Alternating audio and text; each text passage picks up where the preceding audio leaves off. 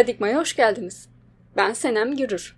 Akademideki yol arkadaşım Erman Ermihan ile birlikte bu podcast'te siyaset bilimi ve uluslararası ilişkiler literatüründe üzerinde sürekli konuşulan konular yerine bu alanda dokunulmayan veyahut fark edilmeyen bazı konulara odaklanacağız. Sosyal bilimler günden güne önemini artırırken bizler de hem alandaki güncel sorunları konuşacak hem de sosyal bilimlerin diğer alanlarıyla arasında kurulabilecek olan benzerlikleri ve paralellikleri araştıracağız. Araştırırken de hem bulduğumuz bilgileri sizlerle paylaşacak hem de araştırmalarımız sonucunda aklımıza takılan soruları ağırlayacağımız konuklar ile tartışacağız. Şimdiden keyifli dinlemeler. Herkese merhabalar. Paradigma'nın yeni bir bölümüyle karşınızdayız. Bugünkü bölümümüzde Türkiye'de uluslararası ilişkiler alanında eleştirel yaklaşımların yerini konuşmak istiyoruz. Bugün Erman ile yapacağımız sohbete de Kadir Has Üniversitesi'nden doktor adayı Selman Emre Gürbüz eşlik edecek. Hocam hoş geldiniz. Hoş bulduk, teşekkür ederim. Bugünkü sohbetimizi hocamızın Hakan Övünç Ongur Hoca ile birlikte kaleme aldıkları ve 2019 yılında Uluslararası İlişkiler Dergisi'nde yayımlanan Türkiye'de Uluslararası İlişkiler Eğitimi ve Oryantalizm disipline eleştirel pedagojik bir bakış makalesi üzerinden sürdürmek istiyoruz. Ben hemen ilk sorumu yönelteyim size. Öncelikle pedagoji nedir ve eleştirel pedagoji ile aralarında ne gibi farklar var? Bize bunları anlatabilir misiniz? Tabii basitçe tanımlam gerekirse pedagoji aslında e, birden fazla tanımı var ama ben ufak e, bir giriş yapayım. Pedagoji e, çocuk eğitimi anlamına geliyor bir manada. Bir manada okuldaki eğitim ve öğretim pratiklerinin öğrenciler üzerindeki etkilerini inceleyen bir bilim dalı aslında. Eğitimin işlevi üzerine kurulu bir bilim dalı. Tıp alanında da tabii biliyorsunuz pedagog, pedagoji, çocuk e, tedavisiyle de ilgili bir alanı var ama bizim çalışmamız e, açısından e, eğitim ve öğretim pratiklerini çocuklar daha geniş ölçekte e, kurumsal olarak okullar bağlamında ki işlevlerini inceleyen bir bilim dalı. E, bunun tabii eleştirel pedagojiden farkı nedir diye sorarsanız. Eleştirel pedagoji teori, eleştirel teori gibi e, bağlamda da bakılabilir. İkili e, ayrım yaptığımızda geleneksel teori mesela eleştirel teori, e, critical, e, eleştirel teori, e, problem çözücü teori, eleştirel teori e, ikiliğini biliyorsunuz ulusal ilişkiler ayrımlarından. Mesela böyle e, analoji kurulabilir. Eleştirel pedagoji de aslında e, daha çok yüksek öğretime e, odaklanıyor e, disiplin olarak. E, bu disiplinin ana başlıkları aslında e, neoliberalizmin e, bir bütünsel bir e, yapıs, yapısal bir faktör olarak eğitim pratiklerine yansımasını eleştirel bir biçimde e, ortaya koyan bir yaklaşım. Bunun bu süreçte tabii sadece neoliberalizmin finansal politikaların eğitim üzerindeki etkilerinden ziyade sosyal, kültürel, bilimsel ve siyasal yönlerdeki açılımlarını da inceleyen geniş bir eleştirel kapasite taşıyan bir e, alt bilim diyebiliriz. E, bu eleştirel pedagoji e, disiplininde tabii ortaya çıkan, e, ön plana çıkan diyelim, e, büyük isimler var. Henry Giroux, Paulo Freire gibi. E, bu isimlerin temel e, e, gayeleri diyelim aslında eğitimde e, insanların e, ampirik çalışmalarında veya e, pozitivizmin etkisinde diyelim e, birlikte gelen şeyleştirici, metalaştırıcı yan etkilerini deşifre etmek aslında. Yani aydınlanmayla e, kabul edilen insanın rasyonel bir e, aktör olduğuyla kurulan bir söylemi e, aslında bazı pratiklerde pek de rasyonel olmadığıyla veya o rasyonelliğin araçsallaştığıyla e, insan doğasından kendi entelektüel kapasitelerini kullanmaması üzerine kurulmasıyla, uzaklaşmasıyla e, buna işaret eden bir bilim dalı diyebiliriz. Bu süreçte de bir önemli e, terim daha var. Ondan da bahsedeyim. Gizli müfredat. Gizli müfredatta tabii ki e, pedagojik anlamda e, sağlanan, verilen normlar, değerler, e, inançlar ve bürokratik e, prosedürlerin altında simgesel olarak bunların altındaki e, yapıyı şekillendiren açık veya resmi olmayan inanışlar normlar diyebiliriz. Bu tabii e, sö- söylemsel bir alana işaret ediyor. Bu manada daha değerli bir kavram. Yani aslında müfredat önümüzde görülü halde bize sunulan bir şey ama eleştirel anlamda farklı farklı açılımlarla karşılaşıyoruz. Söylemsel iktidar alanlarıyla, e, farklı tahakküm modelleriyle karşılaşıyoruz. Bu bakımdan e, gizli müfredatta önemli bir şey. Bu da kendini tabii dil e, veya söylem analizi bağlamında ortaya çıkıyor. Buna daha sonra değineceğim tabii. Şimdilik bu kadar. E, bir kısa tanım yapabilirim. Umarım açıklayıcı olmuştur. Evet, çok açıklayıcı oldu bizler için. Teşekkür ederiz. Ee, şimdi biraz follow-up olarak e, şunu sorayım. Siz bu alt disiplinleri bahsettiğiniz pedagoji, eleştirel pedagoji, gizli müfredat, oryantalizm makalede de var olan e, bunları uluslararası ilişkilerle bir araya getirme isteği nereden doğdu? Nasıl bir motivasyonla bu işe başladınız? Bundan da birazcık bahsederseniz çok seviniriz. Şöyle oldu. Ben aslında lisans eğitiminin e, son aşamalarında eleştirel teorik yaklaşımlar, eleştirel teori, e, yani uluslararası ilişkilerde eleştirel yaklaşımlara daha çok diyelim, e, merakım vardı. Bunda da tabii tezimi e, beraber yazdığımız e, hocamın etkisi olmuştu. Ondan çok dersler aldım. Eleştirel teori, e, uluslararası ilişkilerde eleştirel teoriler gibi yaklaşımlarda. E, bu dönemde ben e, daha çok Frankfurt Okulu'nun e, önde gelen isimlerinin birincilik kaynak kanon metinlerine e, odaklanmıştım. Adorno'dur, Horkheimer'dır, Herbert Marcuse gibi isimleri. E, ama daha sonra fark ettim ki bunlar benim e, şeyimle e, entelektüel e, araştırma e, nedir havuzuma e, genişletecek şeyde potansiyelde e, yeterli kalmadığını fark. Bunun, bunun nedeni de aslında e, makalede de belirttiğim gibi aslında bu e, eğitim bize öğretilen teorik yaklaşımların aslında batılı kaynakların dışına çıkmamasından dolayı. Eleştirel teorik yaklaşımlar da aslında bunun bir e, söylemsel tekerrürü, bir devam ettiricisi olarak görüldüğü anda oryantalizm veya daha geniş ölçekte postkolonyalist yaklaşımlar e, ön plana çıkıp değer kazanıyor. Bu manada ben Edward Said'in oryantalizmini okuduğumda e, batılı insani e, ne denir? Western humanist disiplinler yani batılı insani disiplinlerin kendi kendiyle, kendi içinde konuştuğunu, kendi kendine konuştuğunu fark ettim. Bu manada e, oryantalist çalışmaların hem ontolojik hem de epistemolojik bağlamda eleştirel teorinin getirdiği kapasiteleri daha da ileriye taşıyabileceğini fark ettiğim için uluslararası ilişkilerde de bu teorik açıklamaların hem müfredatlar üzerinden hem de gizli müfredatlar üzerinden nasıl bir karşılık bulabileceğini anlamaya çalıştığım için böyle bir motivasyon çıktı ortaya. O zaman biraz isterseniz metodolojiye geçelim. Yani çalışmada kullandığınız metodoloji. Çünkü biz hani Senem'le bu programı dizayn ederken aslında teorik yaklaşımlardan e, öte hem de metodolojik yaklaşımları gündeme taşımak istedik. Güncel metodolojik yaklaşımlar Evet. nelerdir diye. E, siz çalışmanızdaki metodolojiyi biraz açabilirseniz çok seviniriz. Niteliksel içerik analizi yani qualitative content analysis olarak bilinen metodu Hı. siz nasıl kullandınız ve bu metodu kullanmanın size sağladığı avantaj, dezavantajlar nelerdi? Biraz böyle metodolojik bir soru olacak. Tamam açmaya çalışayım.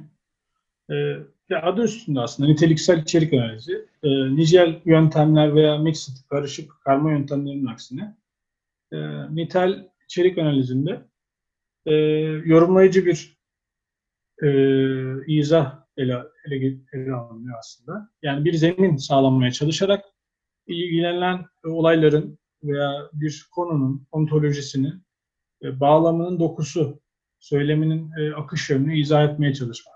En basit anlamıyla bunu amaç edinebiliyor aslında. Bu e, niteliksel içerik analizinde de tabii ki en önemli şeylerden birisi dil unsuru, hermeneutik dedik. Bu metinlerin kullanılan e, metinlerin bağlamlarının e, karakteristiğinin ön plana çıkarılması, seçilen kavramların, terimlerin veya e, ne denir, e,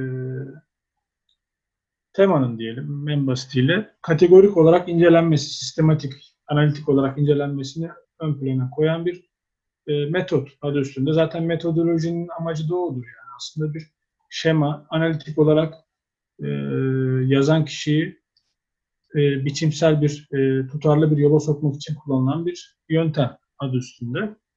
Bu manada ben de bu şeyi e, niteliksel içerik analizi kullanmaya çalıştım. Çünkü yaptığım analiz söylem ve dil üzerinden ilerlemişti.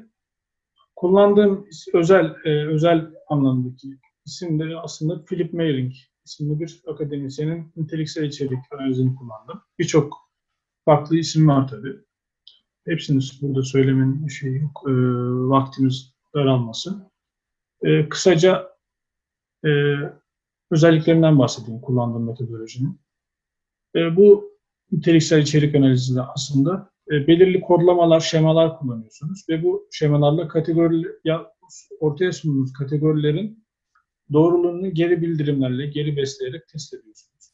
Bu manada incelediğiniz verilerin tutarlılığını kontrol etmek daha kolay hale gelebiliyor. Ben de Meiring'in tümden gelimci kategorizasyon şemasını kullanarak e, kendi makalem bağlamında iki tane kategori belirledim. E, bunlar e, uluslararası ilişkilerdeki verilen lisans eğitimindeki dersler ve bu derslerin içerikleri oldu. Bu, minvalde çalışmamı ilerlettiğimi söyleyebilirim. Evet, o zaman birazcık belki de çalışmanın içeriğine girebiliriz. Ben birazcık buradan yönelteyim soruyu. Şimdi e, sizin de çalışmada belirttiğiniz gibi standart bir eleştirel pedagoji anlatısında oryantalizme atıf yok, verilmiyor aslında. Ama oryantalizmi e, ilk başta da bahsettiğimiz bu gizli müfredat e, ve eleştirel pedagoji kavramlarıyla birlikte harmanladığınız zaman o zaman uluslararası ilişkiler, eleştirel pedagoji ve oryantalizm arasında bir bağ kurabiliyorsunuz. Yani o zaman kayda değer eleştiriler ortaya çıkarıyorsunuz. Sonra da üniversitelerin müfredatlarını incelediğiniz zaman da ulaştığınız bir takım bulgura, bulgular oluyor sizin, oldu daha doğrusu. E, bu bulgular da Türkiye'deki lisans öğretiminde oryantalist bakış açılarının yeniden üretildiğine dair olan bulgular. Bu doğrultuda bize biraz bu bulgulardan bahsedebilir misiniz, açabilir misiniz ya da? E, bulgulardan önce istiyorsanız şeyden bahsedeyim. Yani e, bu harmanlamanın, e, sentezin ne işe yaradığı ile ilgili hemen. E, şöyle bir şey var. Eleştirel pedagoji daha önce söylediğim gibi neoliberal pratiklerin e, eğitim üzerindeki yan etkilerini inceliyor ama sınıf sorunu var. Aslında bir e, yapısal sorun. Fakat bu sınıf sorunu e, kimliksel alanda da ortaya çıkabiliyor. E, self-other yani ben ve öteki e, arasındaki ayrımın kimliksel bir problemini e, biraz es geçiyor. Bu da başta söylediğim eleştirel teorinin de bir handikapı aslında. Tamamen batılı kaynaklara dayandığı için batı dışındaki aktörlerin kimlik e, ve e, aksiyonlarıyla ilgili bir önermede bulunmuyor veya bunu e, hasır altı ediyor diyebiliriz. Bu manada oryantalizm veya postkolonyalist çalışmaların bir artı değer sağladığını söyleyebiliriz. Bu manada e, benim çalışmamda böyle bir ha, e, sentez ortaya çıktı. Çünkü postapsalcı teorinin de bir zayıflığı, e, atfedilen zayıflığı da budur aslında. Derrida, Foucault, Baudrillard gibi isimlerin teorilerine baktığınızda bunlar da Batı'nın metafizik veya fiziki gelişimiyle ilgili e, kurumsal yerlemesini ele alırken e, Batı dışı pratiklerin e, tarih, tarihten gelen önemini e, ortaya koymadığı ile ilgili çok büyük ciddi eleştiriler alıyor. Bu, bu anlamda postkolonyalizm bir e, merkezi bir bağlayıcı işlev görüyor. E, bundan dolayı da ben zaten e, çalışmamda oryantalizmi kullanmaya çalıştım diyebilirim. Hemen diğer sorunuza geçeyim. E, bulgularla ilgili soru sormuştunuz. Bulguları şöyle e, analiz etmeye çalıştım. İlk önce niteliksel içerik analizinden bahsettik. Bu kategorileri ben şöyle oluşturdum. E, 10 tane üniversite seçtim. E, tabii bir sınırının olması gerekiyordu çalışmanın. Bu 10 tane üniversitenin 7'si, 7 tanesi e, en kalabalık olan kontenjanlarını araştırdık teker teker. Bir tanesi en yüksek puanlı olan, bir tanesi e, en düşük kontenjanlı. Çünkü şunu bu yüzden yaptım. Bir fark, e, söylemsel anlamda bir fark e, görebiliyor muyuz? En fazla öğrenci alanla veya en az öğrenci alanla veya en yüksek puanlı alanla diğer sıradan e, üniversiteler arasında. Çünkü buradaki e, bir tekrarı gösterdiğinizde bunda bir patern yani bir düzen olduğunu anlamaya çalışıyorsunuz. Bu da ampirik kolaylıklar sağlıyor. Bu manada ben böyle bir kategorizasyon yaptım. İlk başta söylediğim gibi niteliksel içerik analizinde bir kategori olması gerekiyordu. Bu kategori test etmek adına ampirik anlamda de, derslere odaklandım. Bu derslerde neydi? E, Türk dış politikası, uluslararası ilişkiler teorileri, siyasi tarih, e, uluslararası ilişkilere giriş vardı. Bir de uluslararası örgütler gibi yap, e, dersler vardı. Ama benim e, araştırmamın bulgularını test edebileceğim dersler aslında yöntem ve e, hukuk dersleri değildi. Çünkü bunlar biraz daha resmi e, müfredatlara yöneliyor. Çünkü diğer politika dersleri, teori dersleri güncel siyasi olaylara dayandığı için e, araştırmaya çalıştığım kavramların içeriğini orada daha rahat bulabileceğimi fark ettim. Bu manada teker teker e, üniversitelerdeki hocalarla görüşerek e, birebir e, yaptığım kişisel e, iletişimler sonucunda verdikleri müfredatları bana e, kullandıkları e, materyalleri ulaştırmalarını veya sadece ulaştırmalarını değil de isim olarak sadece Silibuslarda kullandıkları kitapların e, şeyini rica ettim, bir şemasını. Onlar da beni kırmadılar. Bu 10 tane üniversitenin e, farklı e, bölümlerindeki hocalarla e, ilgilendiğim dersler bağlamında bir tablo oluşturdum. Bu da üçüncü son e, testimi yapabilmem için, metodolojimi test etmem için gereken veri havuzunu bana sağladı. E, bulgular şöyle, bulgulardan önce ne hangi terimleri kullandığımı söyleyeyim. Kategorizasyonlardan sonra şemalar e, ve kodlamalar kullanılıyor demiştim. Bu kodlarda ben kelimeler üzerinden yapmaya çalıştım. Bu kelimelerde aslında oryantalizme gönderme yapan kelimeler olması gerekiyordu. İki tane e, kavram havuzu kullandım. Birincisi İslam üzerinde kullanılan oryantalist e, söylem e, potansiyeli taşıyan kelimeler birincisi. İkincisi ise daha geniş anlamda sadece İslam coğrafyasıyla ilgili olmadığını göstermek için meselenin e, üçüncü dünya, az gelişmişlik, gelişmişlik, e, gelişmekte olan gibi kavramların analizine girişmeye başladım. E, inceleme yapmaya başladıktan sonra şunu fark ettim ki e, seçtiğim e, kavramların literatürde kanıksanmış e, bir biçimde kullanıldığını, eleştirel bir süzgeçten geçmediğini, daha da e, trajik olanı bizim kendi coğrafyamızda bu kavramların da birebir tekrar edilerek e, eleştirel bir şekilde e, olmadan aktarıldığını fark etmeye başladım. Örnek olarak söyleyebilirim. Mesela e, İslam'a yönelik gönderilen, gönderme yapan kelimeler diyelim. E, ne, nedir bunlar? Kullanılan kelimeler cihad, e, İslam, terör, radikallik, e, köktencilik gibi kelimeler bağlamındaydı. Bunların ben kökenlerini de araştırdım. Aslında e, örnek olarak baktığınızda makalede de değindim bunlara. Hatta tezimde daha çok, e, daha detaylı değindim de makale örneğinde konuşuyoruz şu anda.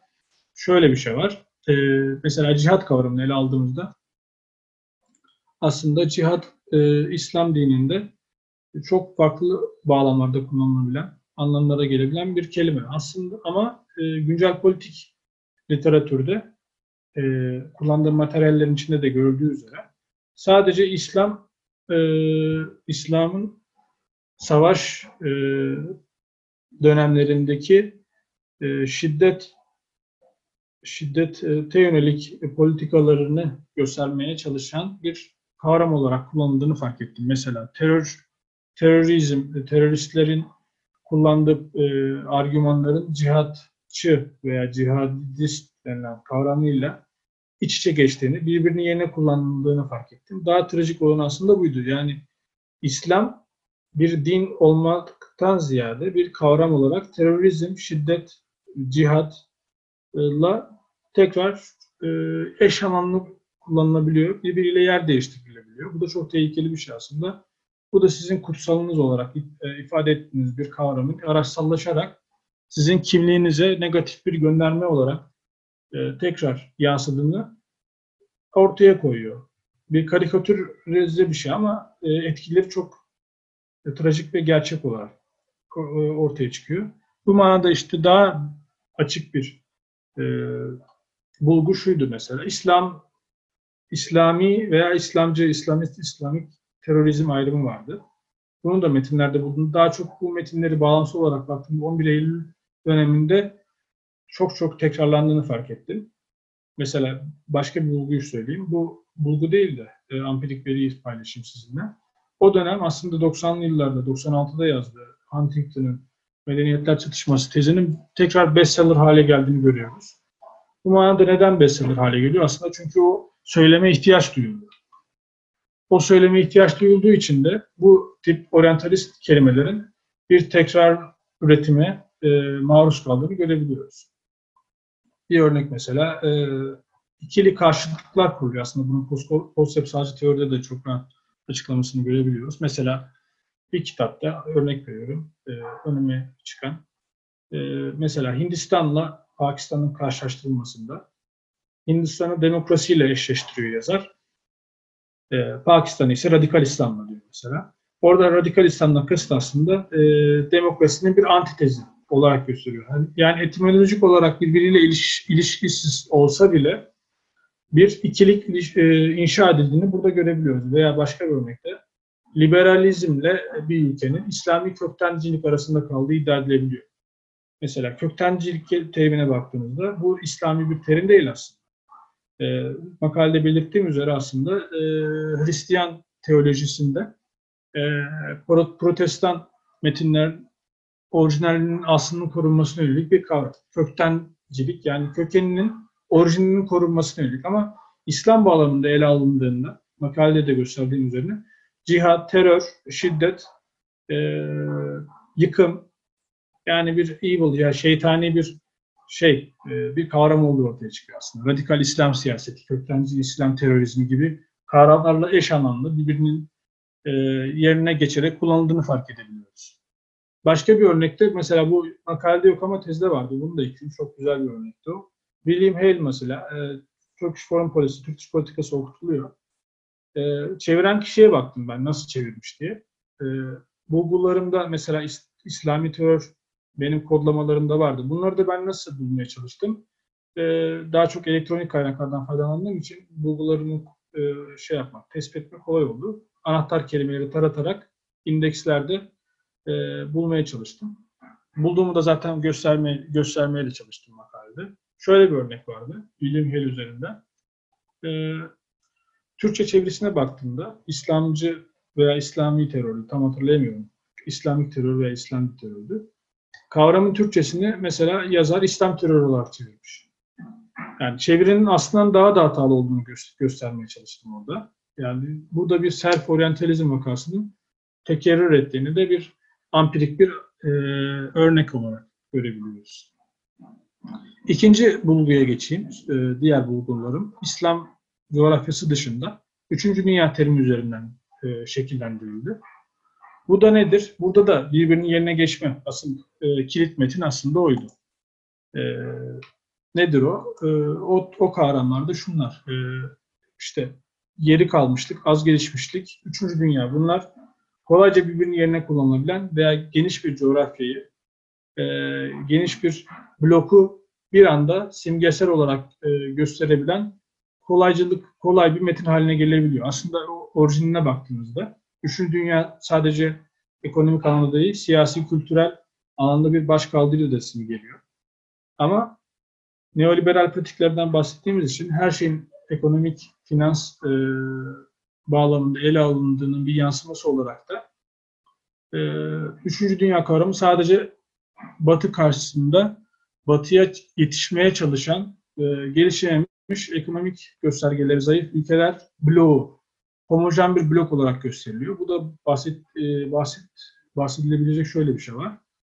Oryantalizmin temel e, argümanlarından birisi aslında budur. Yani ikilik kurduğunuz ikili, ikili diyalektikte, karşıtlıkta e, karşıya koyduğunuz adır yani diğeri olan, alter olan, farklı olanı homojen bir e, açıklama kolaylığı sağlamanız gerekiyor. Çünkü bilinmezlik çok fazla. Bu yüzden de üçüncü dünya nasıl kullanılıyor? Bir homojen blok olarak kullanılıyor. Bunu da aynı şekilde e, bulduğum metinlerde, kodlamalarını yaptığım kategori, kategorilerdeki e, müfredat metinlerinde gösterdiğim şekilde çok rahat bir şekilde kullanıldığını, eleştirel bir süzgeçten geçmediğini ortaya koyduğum için iki taraflı hem İslam bağlamında hem de üçüncü dünya ekonomik bağlamda da e, oryantalist bir söylemsel tahakkümün tekrar üretildiğini göstermeye çalıştım. E, en basit anlamda böyle açıklayabilirim.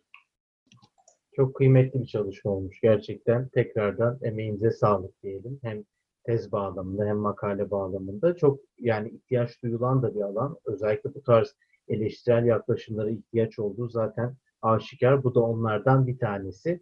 Ee, bir tuğla olarak çok kıymetli yani bir duvara önemli bir tuğla olarak katkıda bulunmuş oldunuz aslında.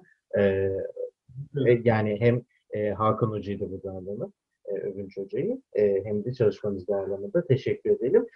E, o zaman e, verdiğiniz cevaplar için tekrar teşekkür edelim E, ve böylece son sorumuza geçelim. Biraz makalenin sonlarıyla ve e, gelecek perspektiflerine dair bir soru olacak aslında bu. E, yani sonuç kısmında aslında biz Senem'le bu soruyu biraz mealen yazdık. Eğer hani yanlışımız olursa düzeltin Estağfurullah. son sonuç kısmında sanki e, şöyle bir ibare var. E, öğrenci öğrenci kalmak istediği sürece ilkokuldan yüksek öğretime kadar okula gitmeye devam eder ve Evet. bu öğrencilere de hakiki olanın tırnak içinde öğretildiği yer okul, okul kurumu olarak belirtmişsiniz. E, buradan da aslında şunu sormak isteriz. Yani makalenin özünü anlamakla itibariyle. Türkiye'deki uluslararası ilişkiler müfredatlarında sunulan yine tırnak içinde hakiki eğitimin içeriği oryantalist bakışı tekrardan üreten bir şey haline geliyorsa o zaman Hı hı. bu sorunun mu diyeceğiz belki de bu sorunun üstesinden gelmek için neler yapmak gerekir? Biraz böyle geleceğe dair birkaç fikir üzerinde durabiliriz isterseniz. Genel anlamda e, genelden başlayıp özene doğru bir özene doğru getirebilirim isterseniz sorunuzun cevabını. E, şöyle en genel anlamda eleştirel pedagojik bağlamda baktığımızda aslında üniversitenin bir ticari kurum göstergesi taşımaması gerektiğini öğrencilere e, vurgulatmamız gerekiyor. Bunun e, sorumluluğu da sadece öğretmenlerde değil veya hocalarda değil diyeyim tırnak içerisinde bütün bu e- eğitimin işlevsel pratiklerinin tartışıldığı bütün platformlarda verilmesi gerekiyor. Yani yapısal bir sorun olduğu için e, makalede değindiğim gibi 2-3 tane önemli isim var bununla ilgili. Mesela e, Hasan Nalbantoğlu'nun makalesi vardı. Çok önemli bir makaledir.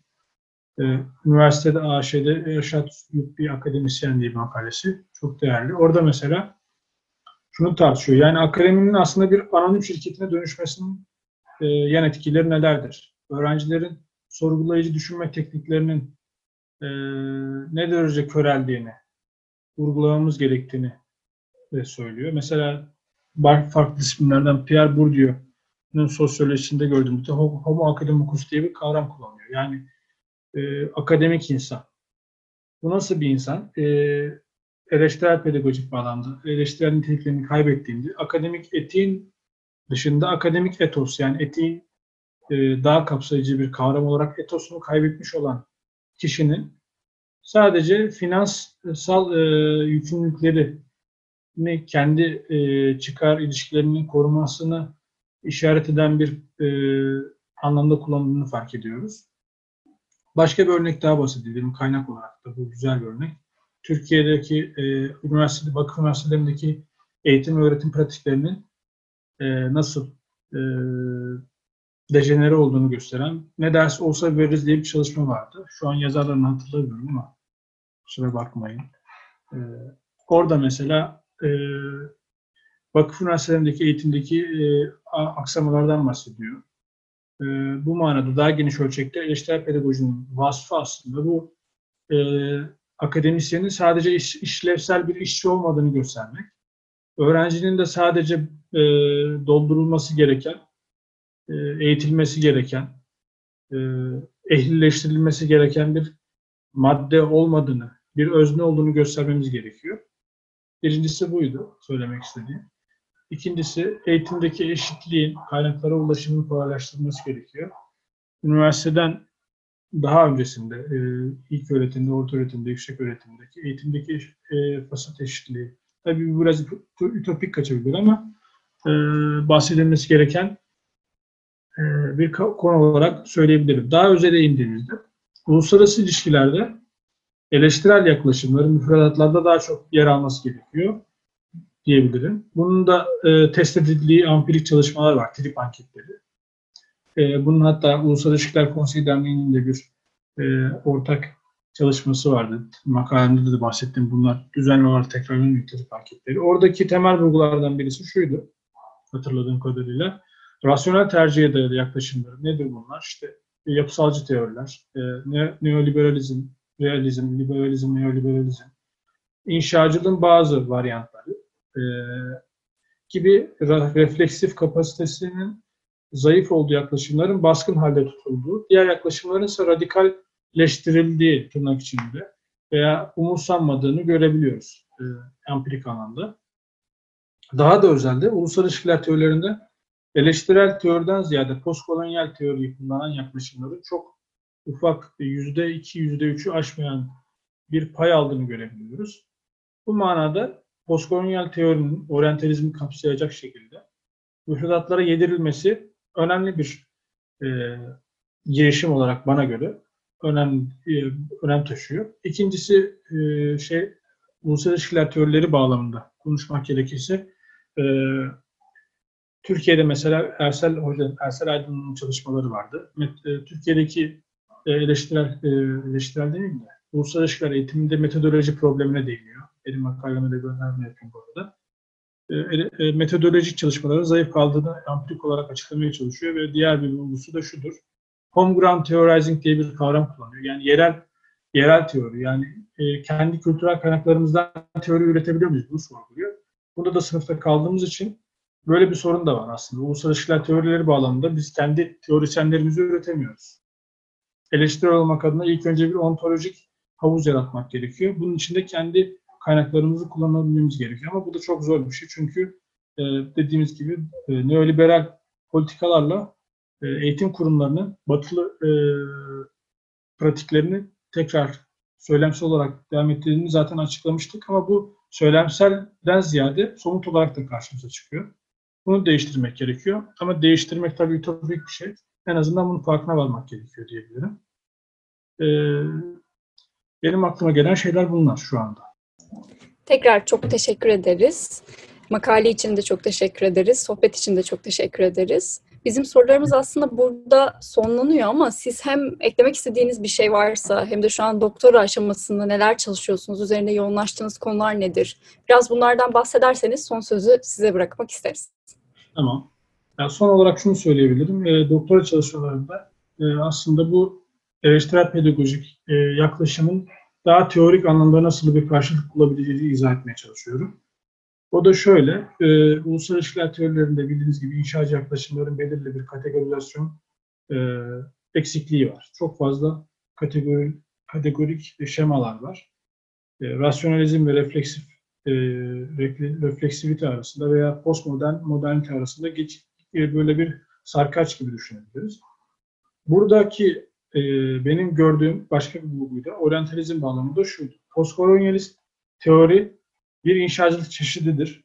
Ama neden eleştirel inşacı yaklaşımların içinde yer bulmuyor? Temel puzzle argümanım buydu. Bunun da cevaplandırılması adına e, disiplinde önde gelen isimlerden Alexander Wendt'ten işte Fritz Kratochvil, Nikolaus Onuf gibi e, inşacılık denince akla gelen isimlerle irtibata geçtim ve e, şöyle bir cevapla karşılaştım. Evet haklısın yani dediler. Çünkü postkolonyal teorinin sunduğu argümanlar inşacılığın sunduğu argümanlarla birebir örtüşüyor. Hatta onların önüne de geçip bir katma değer sağlıyor. Nedir bu katma değerler? Mesela kimlik inşasında e, intersubjektivite yani kimlikler arasında, özneler arasında kuran alanların oryantalist pratiklerle nasıl geliştiğini çok rahat görebiliyoruz. Mesela başka bir eksiklik nedir inşacılıkta? Batı dışı non-western aktörlerin e, o yapı ve e, aktör agent structure diyalektik içindeki yeri nedir? Bunu tartışmıyor. Mesela kültür kav- kavramına baktığımızda kültür e, ben incelediğim metinlerde, yapı sökümüne uğraştığım metinlerde sadece e, şu bağlamda kullanıyor. Birincisi kültür böyle özcü essentials bir anlamda e, state identity yani devlet e, kimliğine gönderme yapan bir e, davranışsal bir kavram olarak getirdiği e, tarihsel pratiklerden arınmış bir, bir şekilde kullanılıyor. İkincisi kültür kavramı uluslararası ilişkiler inşacı metinlerinde de sadece Eurosentrik yani e, Avrupa merkezli bakışın bir tezahürü olarak batı dışı e, doğulu veya güney diyelim, doğu güney, e, kuzey güney veya doğu batı o ayrımına baktığınızda bu pratiklerin yansıtmadığı, yansıtılmadığını fark ettim. Bu manada da postkolonyalist teorinin bir inşacılık çeşidi olarak gösterilip o mainstream theorizing'de, ana akım teorilerdeki marjinde yani kıyıda kalmasının önüne geçmeye çalışıyorum. Bu manada bir teorik çabam var. Yani şu an bunlarla uğraşıyorum diyebilirim. Umarım başarılı ol, olabilirim. Böyle bir e, çabayla bence başarısız olmak imkansız bu kadar bilgi donanımına sahipken. E, bence çok güzel bir çalışma olacak. E, ve yani zaten e, belli oluyor yani çalışma e, trendinizde zaten sizi başarıya götürecek. O kesin. E, bu sohbetimizden de bence bu çıkıyor. Çok önemli bir e, hoca geliyor, hoca adayı geliyor diyelim buradan, diyelim ya Ee, inşallah her şey çok güzel olur sizin için. Ee, ve yani katılımınız da bizim için çok kıymetliydi. Ee, hocalarımızın yanında genç bir doktor adayıyla e, alana değişik bakışlar getirmeye çalıştık. Ee, tekrardan katılımları için o zaman Emre hocamıza teşekkür edelim. Ee, ve Paradigma'nın gelecek bölümünde görüşmek üzere diyelim. Bizi takipte kalın ve bizi sosyal medyalardan, sosyal medya araçlarımızdan da desteklemeyi unutmayın.